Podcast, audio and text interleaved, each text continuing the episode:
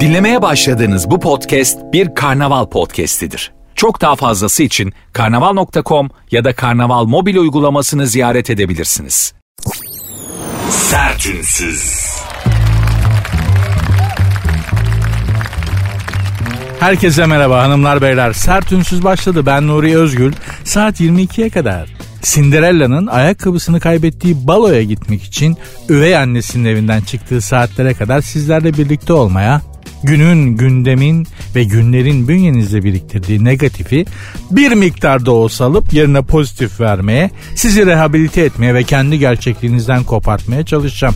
Bakınız bu işler kolay değil. Yalnızlık artık çok tercih edilen bir şeymiş. Eskiden yalnızlık başa gelen bir kaderdi. Mukadderat o Eslalat bir daha söyleyeceğim. Eskiden yalnızlık kaderdi tercih etmezdiniz. Başınıza gelirdi Allah korusun kötü hastalık gibi bir şeydi. Yalnızlık kaderimde varmış çok perişanım falan derdi. Artık insanlar yalnızlığı tercih ediyorlar. Yapılan bir araştırmaya göre pandemi döneminde ve sonrasında insanlar e, yalnız kalmayı çok tercih ediyorlarmış. Bir insanla hayatını bölüşmek yerine daha çok bir hayvanla hayatını bölüşmeye tercih ediyormuş insanlar. Hem pandemiden hem de ilişkilerin bu girift yorgunluk verici, stresli halinden bıktıkları için bir insanla hayatı bölüşmek yerine bir hayatı bölüşmeyi tercih edenlerin en çok seçtikleri, beraber yaşamayı tercih ettikleri hayvan ise kediymiş. Kedi gerçekten köpeğe göre ve kuşa göre bakımı nispeten daha kolay bir hayvandır. Karakteri biraz zorlayıcıdır. Yani şöyle bir insanla beraber olmak kadar yorucu olabilir bir kediyle beraber olmak. Benim de kedim var evde. E yani onun da bir karakteri var, bir tavrı var ve tercihleri var ve seni zorluyor. Kedileri biliyorsunuz. Kedilere göre o sizin evinizde yaşamıyor. Siz onun evinde yaşıyorsunuz. Yani siz kedinin evinde yaşıyorsunuz. Kedi, e, siz kediye yemek veriyorsunuz ama kedi aslında size bakıyor. Kedi aslında sizi idare ediyor falan gibi bir dünyası var kedilerin. Ben şahsen bir kadınla yaşamayı tercih ederim bir kediyle yaşamaktansa. Yani yalnızlık evet ben de yalnızlığı tercih ettim. Bilerek isteyerek yalnız olmayı yalnız yaşamayı tercih ettim ama sonuçta bana sorsalar hayatını bir kediyle mi ya da bir kadınla mı bölüşmek istersin diye elbette bir kadınla hayatı bölüşmeyi tercih ederim. Kediyle daha zor. Kediyle daha zor. Heh şu anda iki saat boyunca yalnızsanız eğer beni tek başınıza dinliyorsanız ki pek çoğunuz öyle yapıyorsunuz. Yalnızlığınızı benimle bölüşüyorsunuz demektir. Bir kedi kadar faydalı olabilir miyim bilmiyorum ama elimden geleni yapacağım merak etmeyin. Onun kadar zorlayıcı olmayacağım ve söz veriyorum saat 22 olduğunda şu anda olduğundan kendinizi çok daha iyi hissedeceksiniz. İyi hissetmek en çok istediğimiz, en çok arzuladığımız, hatta satın aldığımız, pek çok bedel göz çıkardığımız, pek çok bedeli onun uğruna göz çıkardığımız bir şey. İyi hissetmek. Neler yapıyoruz iyi hissetmek için bir düşünsenize. Masajlar, ameliyatlar, pahalı pahalı şeyler satın almalar hep bunlar kendimizi iyi hissedebilmek için. Sert Ünsüz bu maksatla hazırlanmış bir programdır. Olayımız bellidir. Size kendinizi iyi hissettirmek. Bu işte de Sert Ünsüz'de de size düşen görev bellidir. Bir, sonuna kadar dinleyeceksiniz. Çünkü antibiyotik gibi bir programdır. Yarıda keserseniz fayda etmez. Yani tümünü saat 22'ye kadar lütfen programı dinleyin ve kendinizi kasmayın. Bana bırakın. Ben gereken sevgi şefkat uygulamasını size yapacağım. Hiç merak etmeyin. Ayrıca katılımcı da olabilirsiniz. Hanımlar beyler. Programın Instagram ve Twitter adresleri aynı. Sert unsuz yazıp sonuna iki alt tire koyuyorsunuz. Sert unsuz yazıp sonuna iki alt tire koyuyorsunuz. Benim Instagram adresim de Nuri Ozgul 2021. Sertünsüz. Amerika, Amerika Birleşik Devletleri ki halk arasında buna Amerika Birleşmiş Devletleri de deniyor. Bazen denk geliyorum. Önemli değil. ABD işte. ABD bu savaşa gaz verdi, verdi. Araya fiştik soktu savaşı bir şekilde savaşın çıkmasındaki en önemli faillerden biri Amerika'ydı. Hadi baba dediler. Savaş çıktı. Ukrayna dedi ki hadi baba artık müdahale et bizi al bu Rusların elinden bak o kadar gaz verdin. Senin gazına geldik falan dediler. Aa yok ya biz olmaz yani ben savaşa giremem. Niye? E, üçüncü Dünya Savaşı çıkar. Nasıl? Nasıl çıkar? E, Rusya'da nükleer silah var ya kullanırsan. E, vaktiyle Irak'a niye saldırdınız baba? Nükleer silah var diye. Rusya'ya niye saldırmıyorsun? Nükleer silah var diye. Amerika kadar büyük kolpacı Amerika kadar büyük bir terör örgütü dünyada yoktur.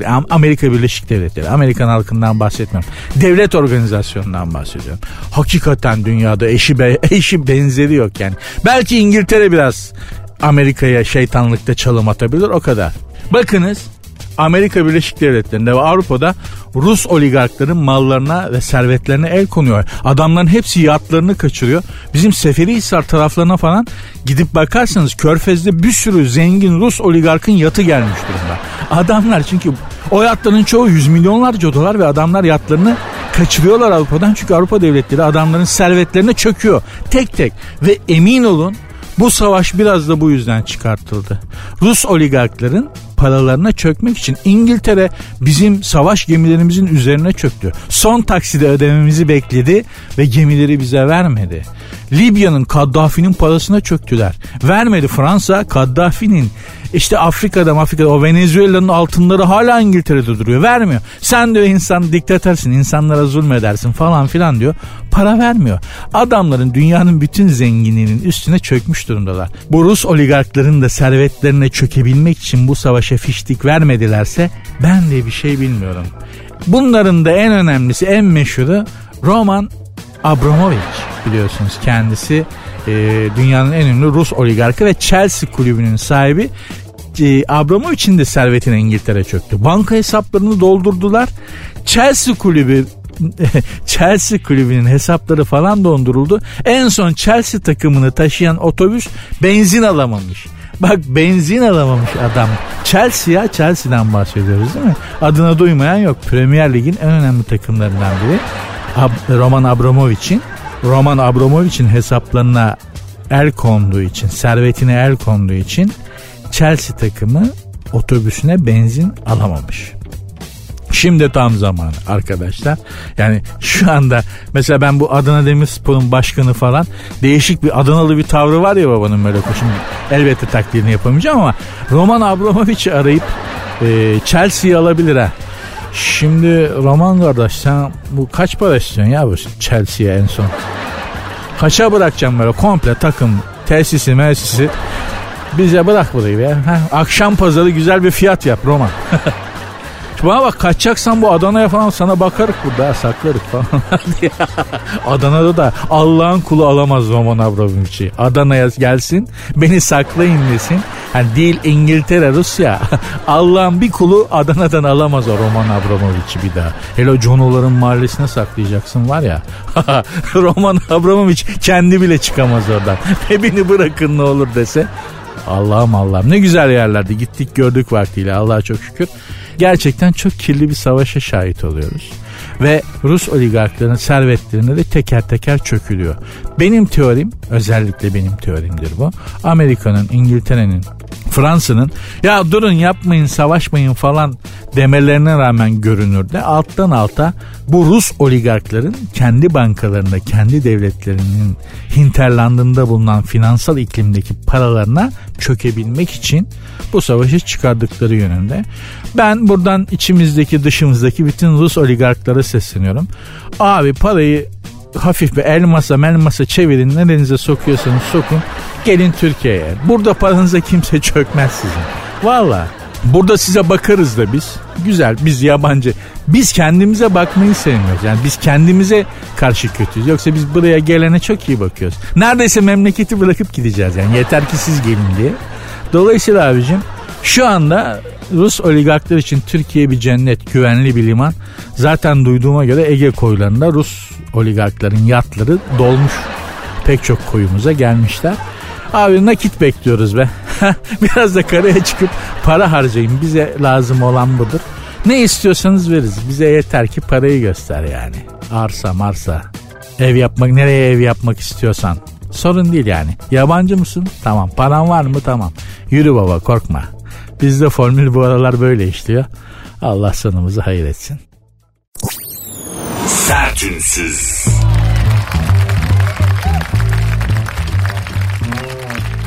Saksı zannedilen 1500 yıllık kap lazımlık çıkmış. Şimdiye dek bunu desteklemek için bir kanıt bulunamamıştı demiş uzmanlar. İtalya'da bulunan antik Roma dönemine ait bir kabın tuvalet ihtiyacını gidermek için kullanılan bir lazımlık olduğu ortaya çıkmış ki bunu uzmanlar, arkeologlar işte e, şey zannediyorlarmış. İçine işte hemen su mu konuyor, çiçek mi konuyor, saksı zannetmişler. Meğerse lazımlık çıkmış.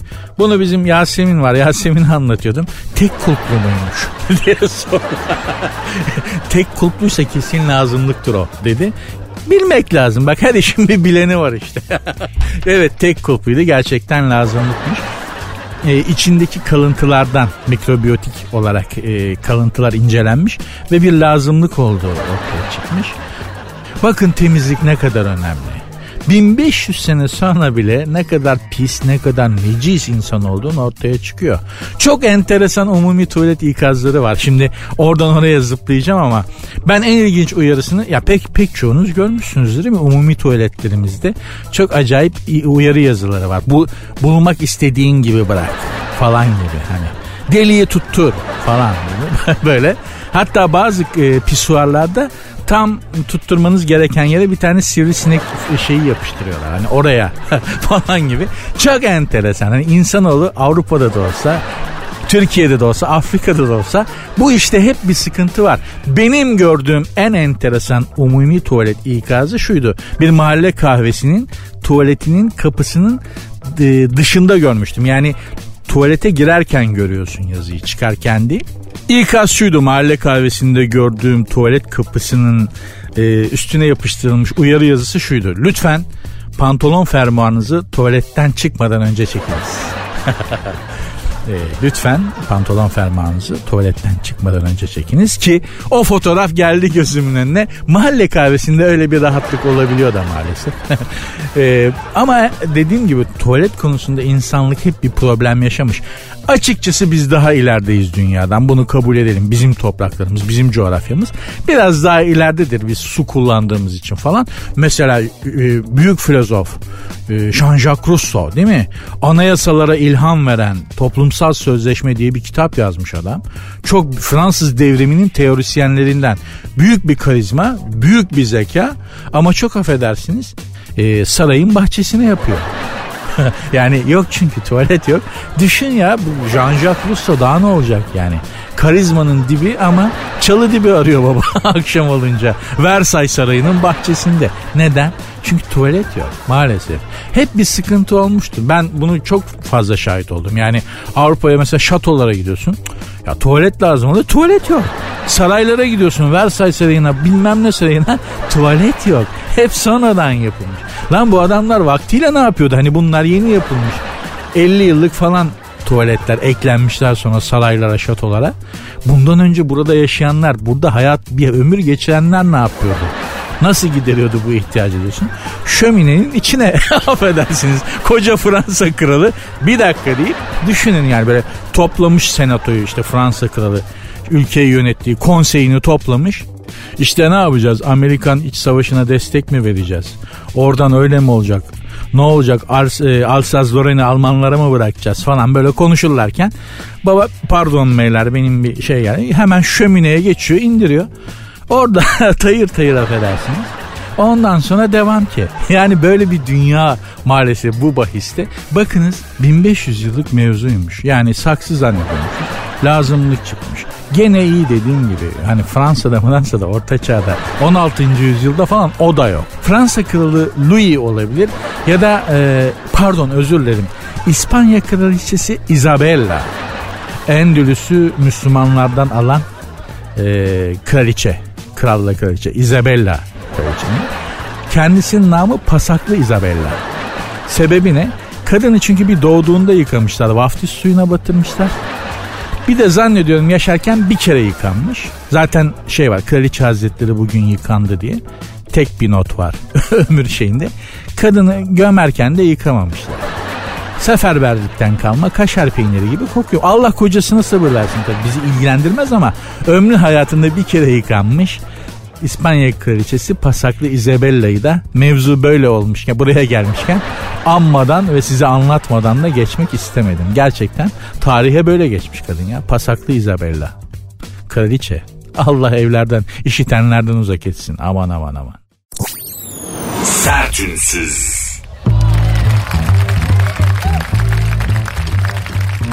Sert Ünsüz devam ediyor hanımlar beyler. Az önce size 1500 yıllık bir kabın saksı olduğu zannedilen bir kabın lazımlık olduğunun ortaya çıktığını söylemiştim. Bunlar olmayan şeyler değil. Mesela bir gün eminim Mona Lisa tablosunun da vesikalık olduğu ortaya çıkacaktır. Ne zannediyorsun yani? Leonardo da Vinci nasıl nasıl geçiniyordu zannediyorsunuz ki? Gidiyorlardı Leonardo Usta. O zaman fotoğraf yok. Fotoğraf ne? Vesikalık lazım olduğu zaman tablo yaptırıyorsun. Gidiyorsun. Leonardo Usta bana dört tane fotoğraf Ne zannediyorsun? Orta çağda vesikalık böyle abi. Gidiyorsun ressama Da Vinci'ye falan işte diyorum ya. Leonardo'sta dört tane vesikalık en az altı tane olur anacığım falan. Ne zaman verirsin abi? Beş sene sonra. E, kolay değil. Altı tane tablo çizecek işte yani. Olur ama biyometrik olsun vize için lazım falan filan diye. Düşünsenize yani mesela kaşıkçı elmasının avize taşı olduğunu düşün. Biz olabilir çünkü yani devir öyle bir devir. Bizim için şimdi kaşıkçı elması çok nadide, çok nadir bir parça ama o zamanlar her yer elmas, her yer yakut.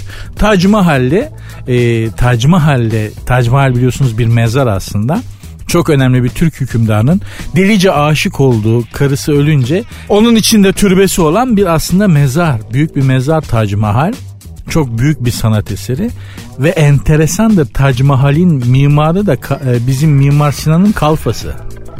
Hani yabancılar yapmış değil yani Tac Mahal de yapanlar.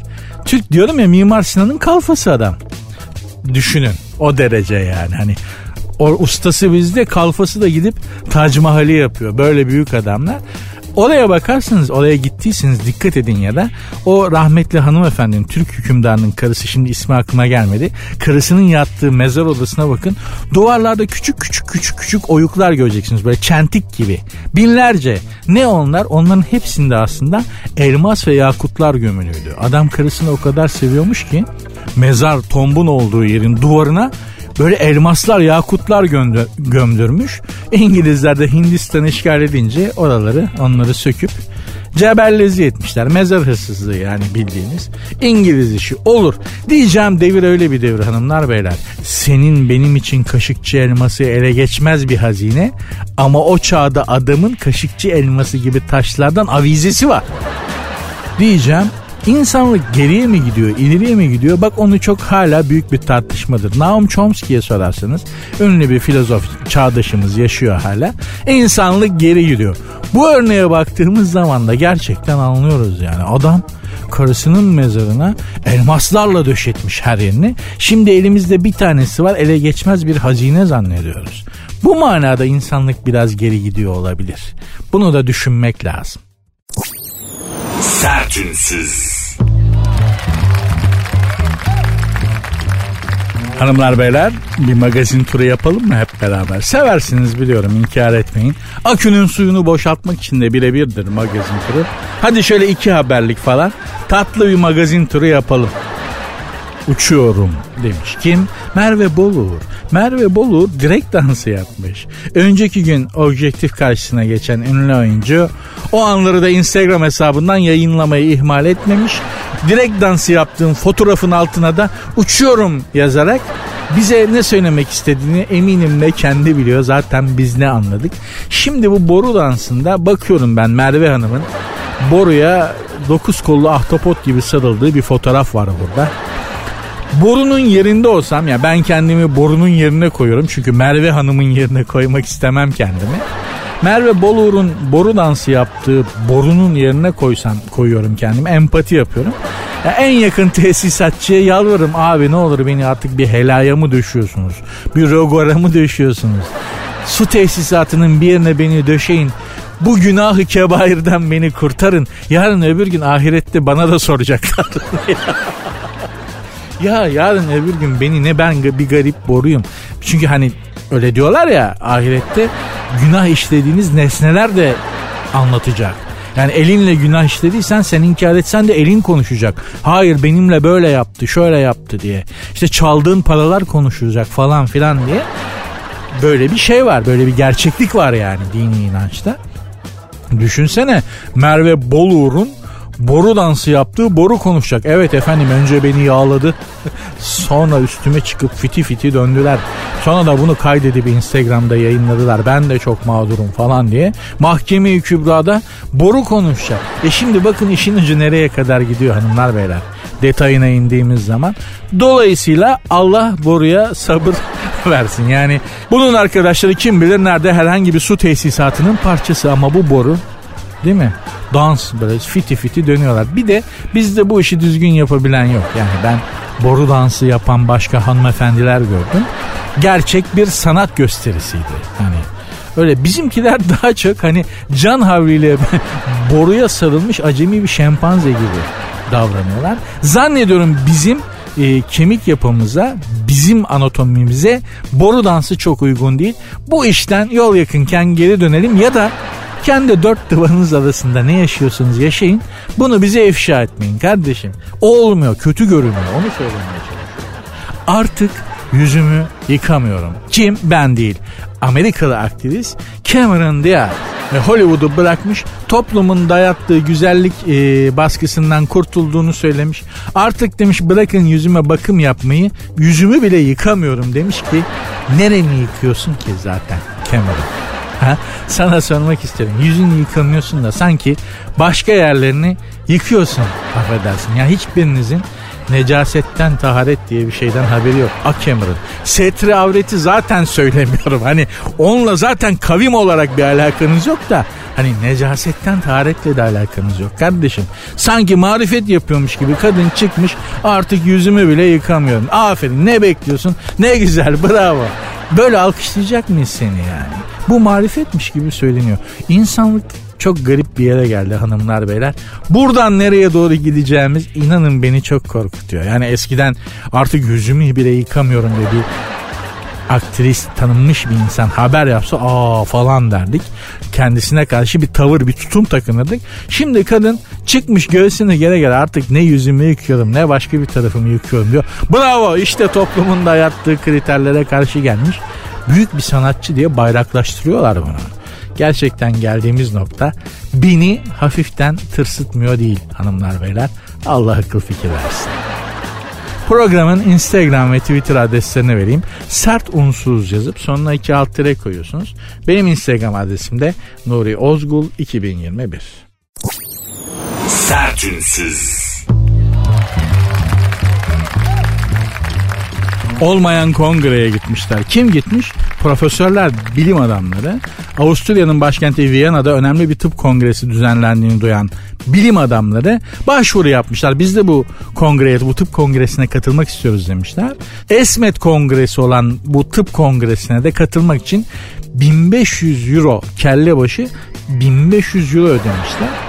Dünyanın farklı yerlerinden 50 tane bilim insanı bu kongreye katılmak için Viyana'ya gelmiş. Ah kongrenin açılış konuşmasının yapılacağı söylenen e, Japon profesör meğerse 6 ay önce ölmüşmüş. Zaten öyle bir kongrede yokmuş. Böyle bir Esmet diye bir tıp kongresi varmış ama bu kongreyi düzenlediği söylenen kurum aslında yokmuş falan. Katılımcılar yani bunlar kafa 1500 bilim adamları. Nal gibi zeka var hepsinde. E, dolandırıldıklarını anlayınca da yine de sunumlarını yapmaya karar vermişler. Yani ortada ne kongre var ne bir şey var ne kongresi mikrofon bile yok. Gene de sunumlarını yapmaya karar vermişler. İşte bu bilim adamlarının hayatın gerçekliğinden aslında ne kadar kopuk olduklarını gösteriyor. Şimdi seni beni tokatlasalar biz adamları aramaya başlamıştık Viyana'da. Bu çakalları bulalım, kemiğini kıralım, kafalarını kıralım. Bir tenha köşede bunları ıhtırıp değil mi? Verin lan 1500 euromuzu diye kafalarına sopayla vura vura intikamımızı alalım. Bizim senin benim gibi gece konulu çocukların yapacağı bu. Ama bunlar bilim adamı. Bunlar demişler ki yani çok pıtırcıklar. Olsun dolandırıldık ama biz sunumu yapalım. Mikrofon yok. Olsun ben gene sunumumu yapayım. Yani onun derdi sunumunu yapmak, CV'ye onu kaydetmek de ileride. Gerçi profesör olmuşlar. Makale falan araklama işlerini bitirmişler yani. Onlar bitmiş profesörlüğü artık almışlar. İntihale falan Arakçı'da onlara artık gerek kalmamış ama hayatın gerçekliğinden bu kadar kopuk bilim adamlarının insanlığa faydalı olabileceğini de düşünmek çok zor. Şimdi şöyle benim önerim şu yani böyle steril bilim adamlarına bilim insanlarına hürmetimiz sonsuz. İnsanlığı bunlar ileri götürecekler. Ha bu saflıkla çok affedersiniz ama bu kerizlikle ne kadar ileriye götürebilirler? O da ayrı bir tartışma konusu. Benim önerim şudur en azından bizim bilim adamlarımız için. Görüyorsunuz dolandırılıyorlar da bir kısmı.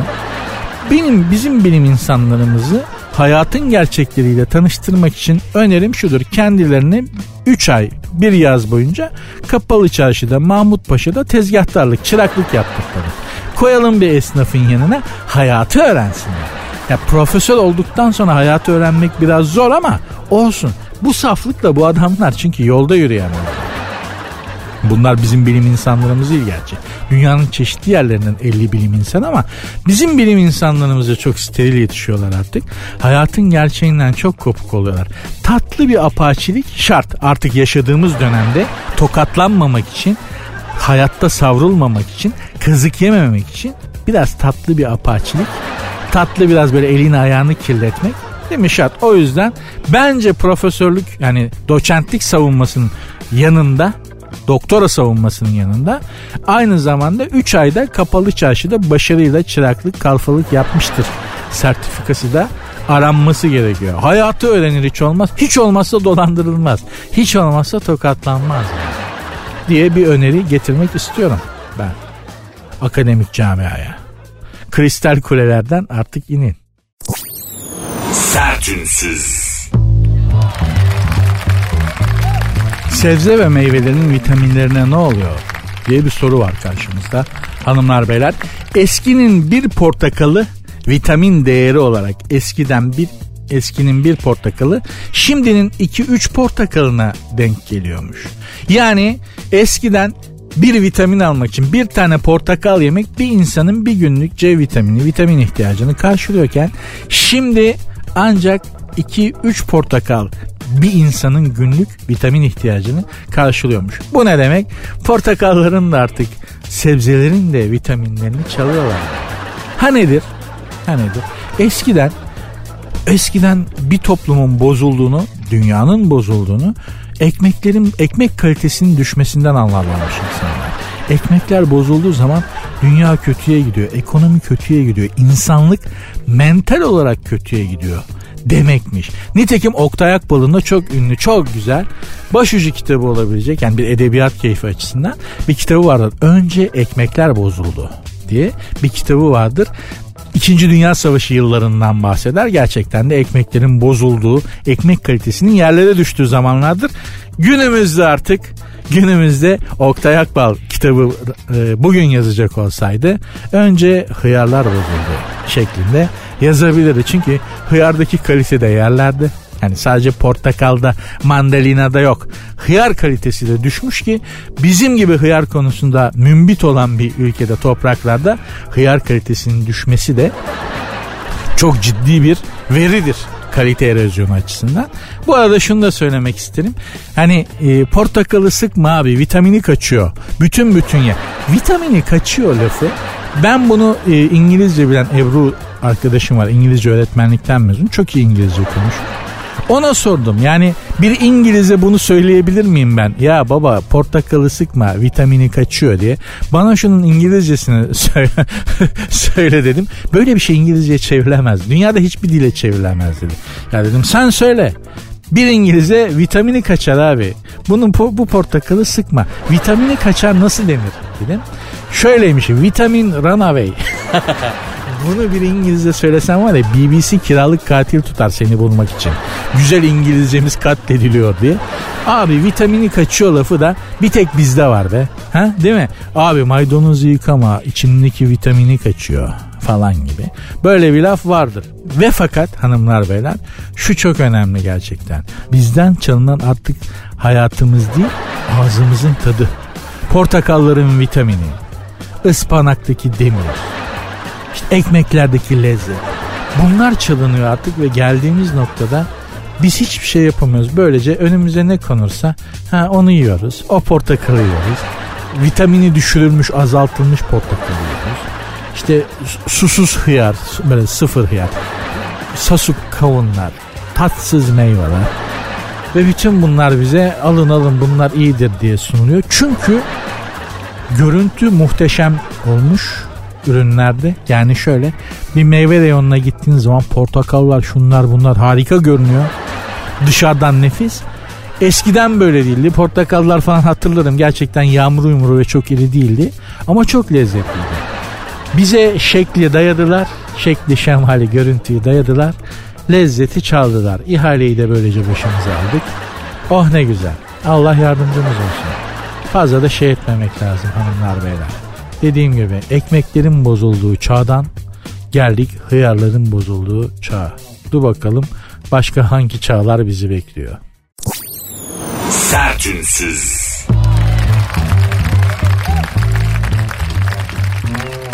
Hanımlar beyler damat yaşamış. Hangi damat yaşadı ona bakalım. Ee, bu yaz Mehmet Dinçerler'le evlenmeyi planlayan hadise için markalar yarışa girmişler. Gelinliğini dünyaca ünlü bir markadan bedavaya alacak olan Yıldız'a yani hadiseye mekandan süslemeye kadar birçok şirkette sponsorluk teklifi yani. Yani Hadise Hanım dünya evine gireceği zaman düğününe bir kuruş masraf yapmayacak. Çünkü en baba mekanlar diyor ki gel düğünü bizde yap Hadise. Senden para almayacağız. Yeter ki burada reklamımız olsun. En baba marka diyor ki gelinliğini ben dikeceğim şekerim. Senden para da istemiyorum. Yeter ki benim gelinliğimi giy. Benim adım senin üzerinde olsun gelinlik olarak falan. Yemekler öyle, içmekler öyle, arabalar, limuzinler hepsi Hepsi bedavaya geliyor. Ama dikkat edin hep hadiseye. Damada damat gene damatlık almaya şişti. Osman Bey oralara gidecek baba. Damada gel sana şunu vereyim diyen var mı? Yok. Neden? Çünkü düğün hadisesinde yani biz bu şarkıcı popçu hadiseden bahsediyoruz. Düğün olayında öyle söyleyeyim. Damat yolunacak bir kazdan başka bir şey değildir. Cüzdansal bir varlıktır. Damat tokatlanır sadece o gün. Yani berberden başlar değil mi? Bunu defalarca konuştuk yani. Damat tıraşından başlarsın. Düğün bitene kadar yani eve girene kadar doğalgazcıya denk gelirsen evde de yani hani düğün bitti geldik artık eve gidiyorsun. Kapıda doğalgazcıya denk gelirsen orada bile e, tokatlanmaya yarar damat. Başka bir şeye yaramaz yani. Buyurun işte bütün ünlü markalar Hadise Hanım'a teklif götürüyorlar. Bir tane damada bir şey veren var mı? Baba şu mendili damatlığın cebine de benden koy diyen var mı? Yok. Neden?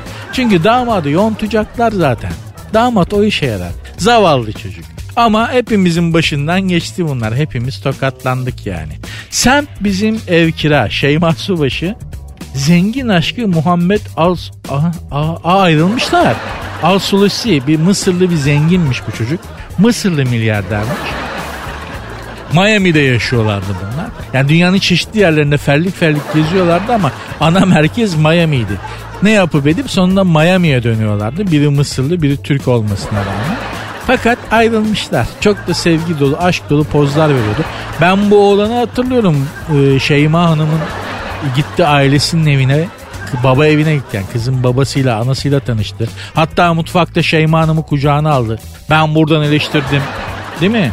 Yani kayınpederin evinde ne bu lavallik ne bu rahatlık diye. Çünkü hangimiz evleneceğimiz kızın babasıyla tanışmaya gittiğimiz zaman kızı babasının evinde mutfakta kucağımıza alıyoruz falan filan değil mi? Olacak şeyler değil bunlar. Al Sulusi kendine gel demiştim. Gelemeden sepet havası çalmışlar birbirine. Zannediyorum Muhammed Al-Sulusi ayrılmak istemiş ki e, Şeyma Hanım'ın sürekli Muhammed Bey'i arayıp e, aman ayrılmayalım barışalım diye ikna etmeye çalıştığı söyleniyormuş. Bu bir rivayet tabi. Hiç çalışmaz sürekli aramak. Tam tersine ters tepki yaratır. Ben önermiyorum. Yani ara biraz bırak oğlanı biraz bırak. Belli ki çocukcağız da bir masraf kalemlerine bakınca Excel'de bir nakit akım tablosu çıkardıysa kendi ooo abi çok yiyoruz ya falan. Ben ne yapsam nereden kısam bu kızdan ayrılsam zaten büyük tasarruf diye değil mi? Bir şekilde yol vermiştir. E, Şeyma Hanım da e, Miami'de sepet havasını duyunca Etilere. Semte dönmüş yani. Kendi mahallesine olsun. Miami'den sonra Etiler'de biraz teneke mahallesi, şarampol mahallesi gibi gelir ama olsun. Bize harika gözüküyor. Değil mi? Etiler böyle başka çok steril bir yermiş gibi geliyor. Miami'den sonra da Teneke Mahallesi'nden bir farkı yok. Allah sabır versin. Dönere Fransız kalamadı diyor. Kimmiş bu? Dönere Fransız kalmaya. Taksi filminin başrolü Semi Naceri. Bu muhtemelen Sami Naceri. Değil mi? Semi yazmışlar ama doğrudur. Ee, Taksi filminin ünlü aktörü Sami Naceri önceki akşam İstanbul turuna çıkmış. Yine Etiler'de bir mekanda döner tezgahına geçmiş Fransız aktör ve döner kesmiş. Ki bakıyorum bayağı yaprak kesmiş. Ee, döneri çevirmek için kullandığı tahta, döner bıçağını tutuş açısı, yaklaşımı çok doğru işi biliyor olan yani helal olsun. Türk lezzetlerine de övgüler yağdırmış. Özellikle İskender ve dönere bayıldım demiş ki sen tavuk döneriye bir daha görüşelim. Sami sen tavuk döneriye evet tamam et dönere alışkınsın da sana, sana bir tavuk döneri dayasınlar. Sen motoru bir boz önce. Bir tatlı bir gıda zehirlenmeni yaşa. Ondan sonra bir görüşelim bakalım o dönere ne kadar hasta olur. Ha? O İskender'in üzerine tereyağı diye böyle margarin eritip döksünler de. Bunlar yaşadık bunlar başımızdan geçti yani. Öyle döner çok güzel şiş kebap çok güzel. Gene gelecek İstanbul'a ben. Şeyi hala çalışıyor mu ya? Hala mı çalışıyor? Yani biz bu adamlara dönerden başka şiş kebaptan başka bir gıda öğretemedik mi ya? Hı? Bu ecnebiler ne zaman patlıcan oturtmanın tadına varacak? Patlıcan oturtma çok güzel. Hangi turist söyleyecek bir gün? Ben onun peşindeyim. Yoksa döner mener artık Yunanlılar, Almanlar bile Allah'ın tahta yiyen Almanı bile çok özür dilerim döner bizim icadımız diyor. İngiltere kraliçesi ya İngiliz ya İngiliz ya ağaç kökü kemirir bunlar normalde. Bunlar ağaç kabuğuyla beslenen İngiliz mutfağı bu kadar dandik bir mutfaktır.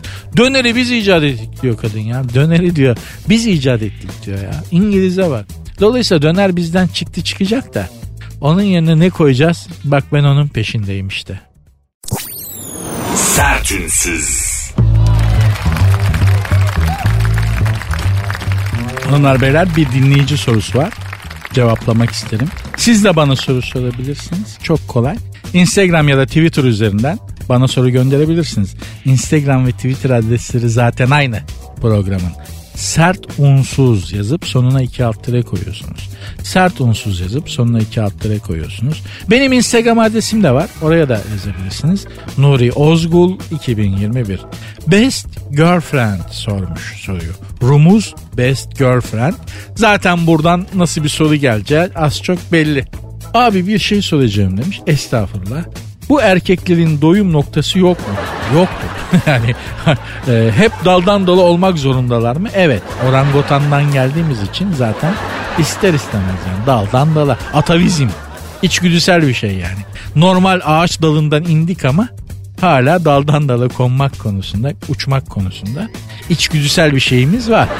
Soruyu açmış da bu kadarla kalmamış sevgili best, best girlfriend. Yahu adam ne zaman adam gibi olur? En güzel kızla çıksa gözü yine dışarıda. Demiş ki o dışarıda olan göz değil aslında. E, değil de yani göz size öyle gelmesi en azından bizim işimize geliyor. Şimdi şöyle yani bunun bir sürü açılımı var. Kadınların da çok haklı olduğu bir yön var. Elbette ki sadakat bekliyorlar. Erkek denen varlık da böyle kodlanmamış. Anlatabiliyor muyum? Yani mümkün olduğu kadar çok hani hanımefendiyle birlikte ol ki soyun devam etsin gibi. Yani insanı e, insanı adeta hani insan düşünen bir hayvandır diyor ya şey. Kimdir lan onu? Hangi karakter siz diyor. Hangi filozoftu lan falan diye böyle çıldırıyormuşum. Hayır öyle değil. Maalesef insanın e, e, şeyle hayvanlarla da ortak bir yönü var. İnsan hayvan değildir tabii ama hayvanlarla da ortak bir yönü var. İşte onda da kodlanmış bir şey var. Mümkün olduğu kadar çok hanımla birlikte ol.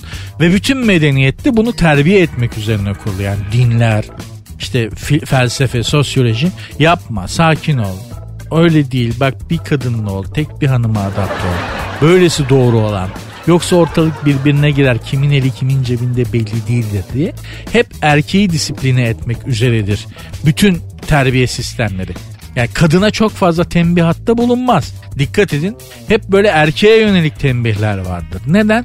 Bizim bu şeyimizi baskılamak için, durdurmak için, sakin olmak için. Diyorum ya insan olan kadındır yani. Hani bizi insan yapmaya çalışıyor sistemler. Kadın zaten insan. Hani erkeklerin gözü niye dışarıda sorusunun cevabı da bellidir. Sizde de alternatif çok. Yani hani Netflix'te bakıyorsun ya böyle hani onu mu seyretsem, bunu mu se onu kaydırıyorsun, bunu kaydırıyorsun. O bölümü açıyorsun. O türden komedi mi seyretsem, action mı seyretsem diye 85 tane dizinin fragmanına bakıyorsun ya da işte bilmem içeriğine bakıyorsun.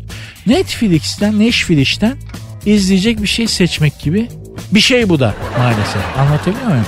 Yoksa bu ne zaman durdu? Bu hiçbir zaman durulmaz şekerim. Çünkü gerçekten de tespitin doğru.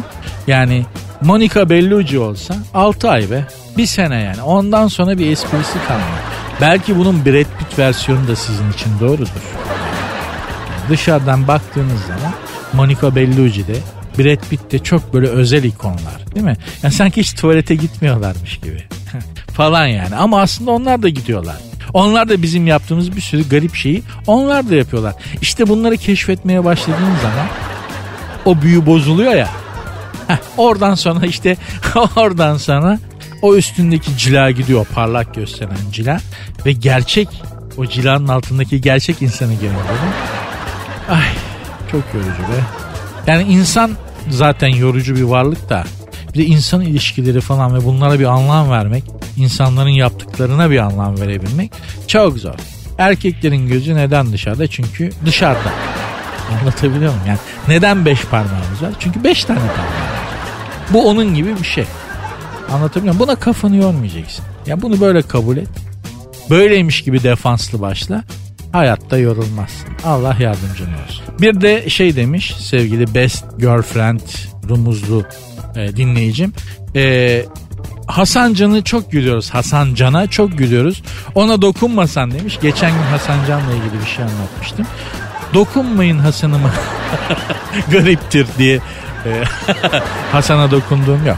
Yani bir de hani o kadar küfürbaz biriyle zaten polemiğe girmek istemem. Yani çok ters bir yere gider konuşmamız. Hasan Can sizin olsun arkadaşlar aman. Yani Allah mübarek etsin. Mutluysanız, mesutsanız hiç beni ilgilendirmez. Devam ke. Verdir, yardır gitsin. Salla gitsin Hasan'ım. Bu böyle seviliyorsa böyle yapacaksın yani. Ne, ne kadar açmışız ya. Ne kadar açmışız yani değil mi? Allah. Ha, birey birey tek tek insan zor. Toplum haline, topluluk haline gelince çok daha zor oluyor canım yani. Neyse yapacak bir şey yok. Hasan Can kardeşime, Hasan Can'a kolaylıklar diliyorum. İşinde başarılar diliyorum. Sertünsüz.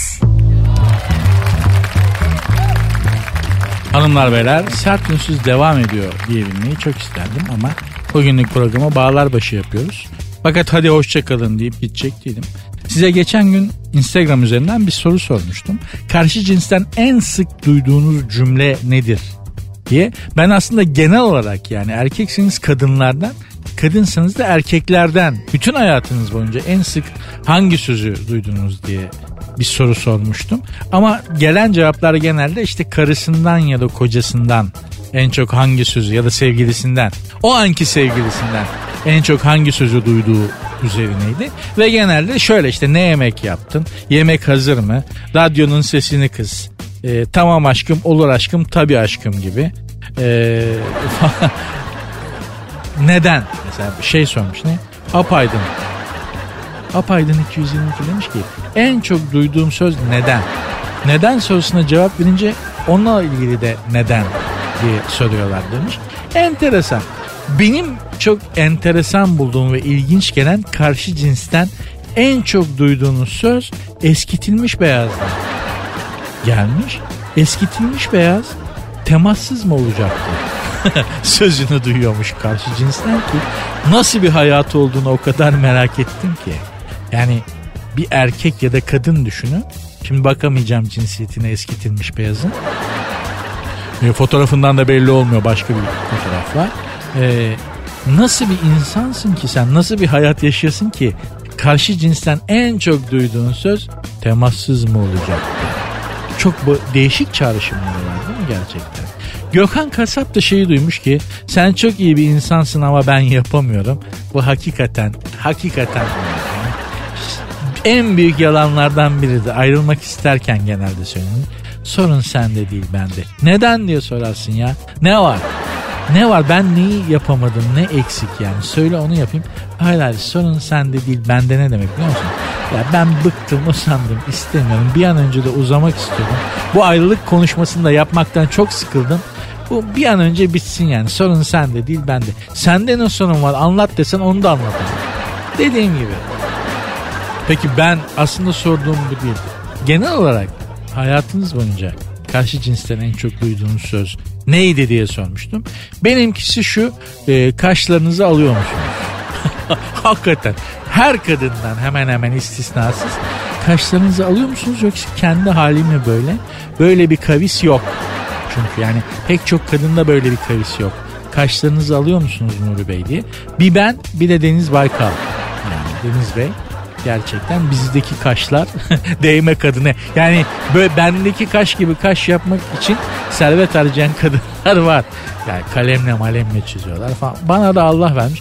İnanın tek kıl koparmıyorum kaşımdan. Hanımlar yani şu ana kadar hayatıma giren, şu anda beni dinleyen ve bundan sonra hayatımdan gelip geçecek hanımların hepsine sesleniyorum. Kaşlarımı almıyorum. Şeyi böyle. Naturası böyle. Allah vermiş ya. Ne yapayım? Başka bir şey yok. Ee, bir bu en çok karşı cinsten duyduğum söz bu. Bir de şey dışarıdan bakınca çok soğuk gözüküyorsunuz ama hiç öyle değilsiniz.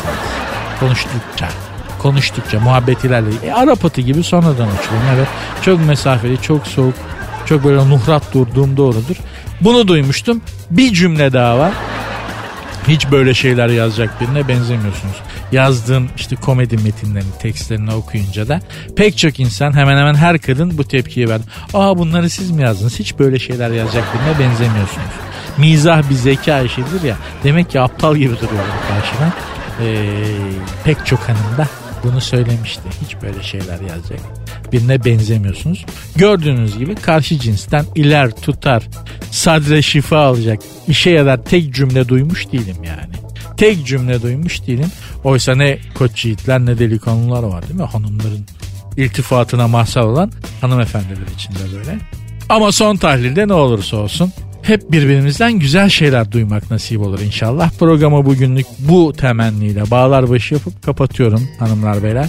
Tekrar görüşmek üzere. Programın Instagram ve Twitter adreslerini vereyim de belki bir şeyler yazmak istersiniz. Zaten aynı. Instagram ve Twitter adresleri. Sert unsuz yazıp sonuna iki alt koyuyorsunuz. Benim Instagram adresim de Nuri Ozgul 2021. Görüşmek üzere.